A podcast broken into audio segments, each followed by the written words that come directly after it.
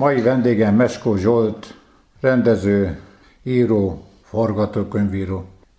Közelmúltban nyerte meg a Madár Színház musical pályázatát a Kazincia 15. musicaljével, amelyet közösen Derzsi György zeneszerzővel írtak, szereztek.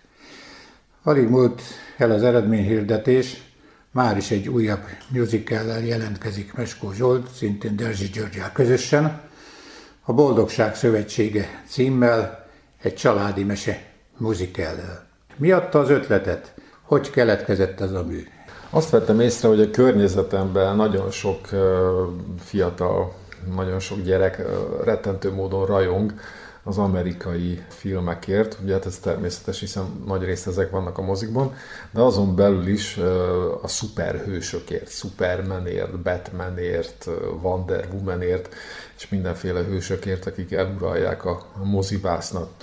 És az utóbbi időben azt is láttam, hogy valahogy a magyar népmeséknek a vonzalma, a magyar népmesék iránti rajongás az csökkent. Ugye a mi gyerekkorunkban még nagy siker volt a Magyar Népmesék című sorozat, de talán ma már nem nézik annyit ezt a gyerekek. Szinte a magyar népmesehősök kivesztek a köztudatból.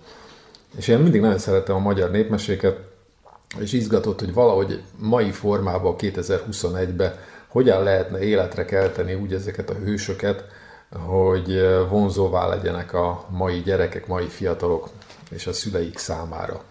És jött az ötlet, hogy ezek a népmese hősök talán a saját népmeséjükből, vagy a saját népmesei keretükből kiléphetnének, és életre kelhetnének egy különleges történetben. És amivel szintén sokat tapasztal az ember, ugye gyerekeim osztályába, általános iskolába látható, de a környezetünkben is, hogy egyre több olyan családban, ahol elválnak a szülők, és egyikük vagy másikuk neveli a gyerekeket. Szinte egy általános iskolában már az osztály fele elvált szülők gyerekeiből áll. A történet ezek után úgy állt össze, hogy van egy család, ahol szétköltöznek a szülők, általában a hétvégére a nagyszülőköz adják le a gyerekeket, akik nagyon szeretnek nekik olvasni, de a gyerekek ezt nem akarják, mert ők már Batman, Superman rajongók, és nem akarnak népmeséket hallgatni, amit a szülők, nagyszülők szeretnének felolvasni nekik. De aztán láss csodát, a nagyszülők addig propagálják ezeket a meséket, és addig beszélnek ezekről a hősökről, még ezek a hősök életre nem kelnek. Egész pontosan öt népmese hős, Mindedlátó királylány, Tündérszép Ilona, Kiskacsa Gyémánt félkrajcárból, Ludas Matyi és János Vitéz életre kell, és öten együtt megalakítják a Boldogság Szövetségét, azzal a céllal, hogy ezt a kettément családot, ezt a szétment családi ötöst, három gyerek, két szülő összehozzák, és újból megteremtsék a boldogságot. És aztán mindenféle népmesei fordulatokon keresztül végül is a történet természetesen egy égigérő fa tetején eljut a boldogsághoz, és a családtagjai egymásra találnak. Kit tudtál szereplőknek felkérni? Hát azt gondolom, hogy ez egy olyan történet, amelyiknek minden pontján, tehát a szülők, nagyszülők, mesehősök, negatív hősök, fontos, hogy nagyon karakteres, nagyon jó színészek legyenek. A, a nagyszülő pár, a nagypapát Koltai Robert játsza, és uh, talán nagy büszkeségnek mondhatjuk, hogy a nagymama szerepére sikerült megszerezni Bordán Irént, aki ugye pár évtizeddel ezelőtt a magyar filmek első számú sztárja volt, aztán több évtizedet külföldön élt, és nem régen tért vissza.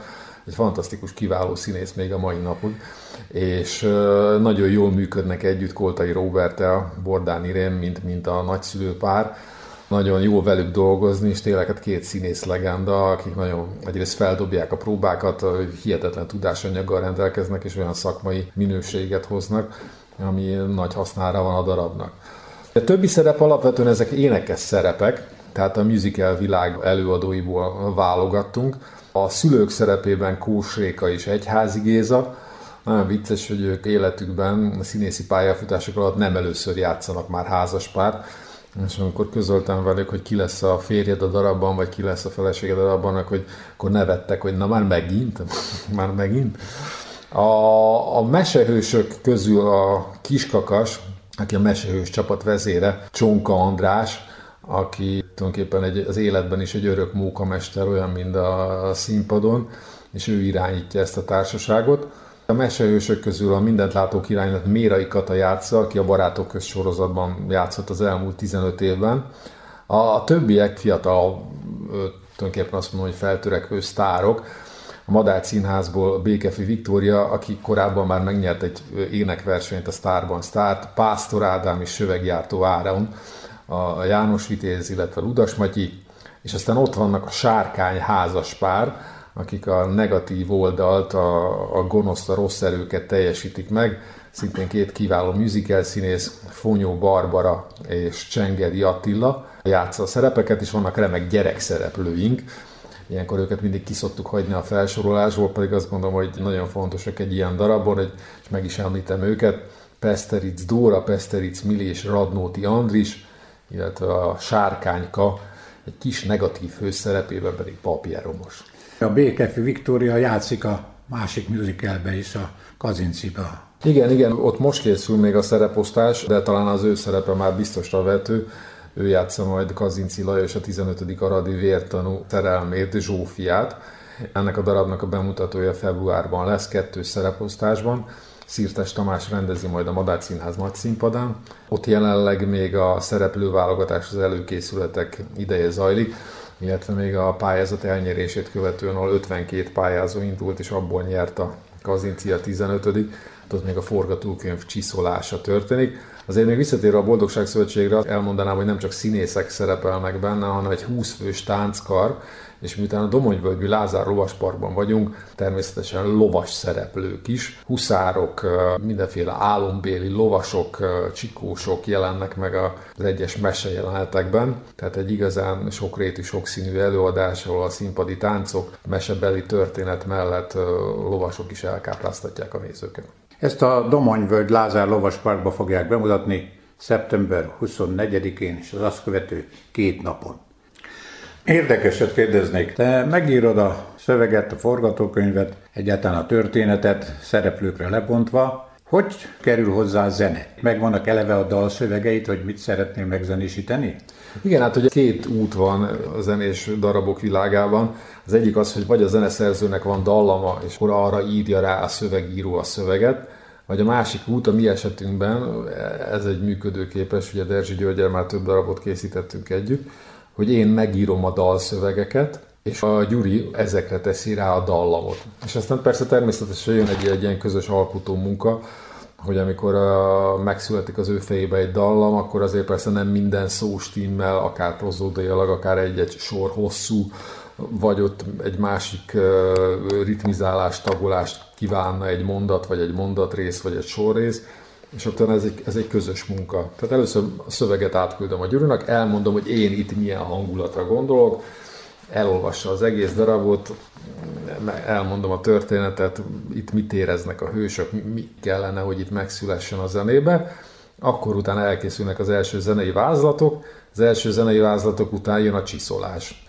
Oké, okay, én nem erre gondoltam pontosan, szerintem itt egy kicsit ez még sötétebb lehetne, ez a hangulat, ez túl vidám, itt vegyünk ki belőle túl sok a dob, ő kér szövegváltoztatásokat, ez a sor kezdődjön inkább egy felütéssel, mert ott neki van egy zenei gondolata. Tehát így zajlik, és aztán természetesen még jön a harmadik szint, mert jönnek az énekesek akkor az énekesek kezükbe veszik, vagy szájukra veszik a dalokat, és akkor elmondják nekünk, hogy nagyon szép az a gondolat, de figyeljetek, ezt nem lehet kiénekelni. Mert olyan sűrű itt a szöveg.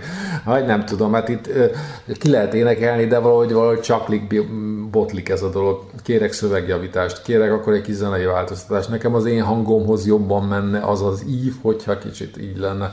Tehát az utolsó végső forma kialakításában részt vesznek a színészek is.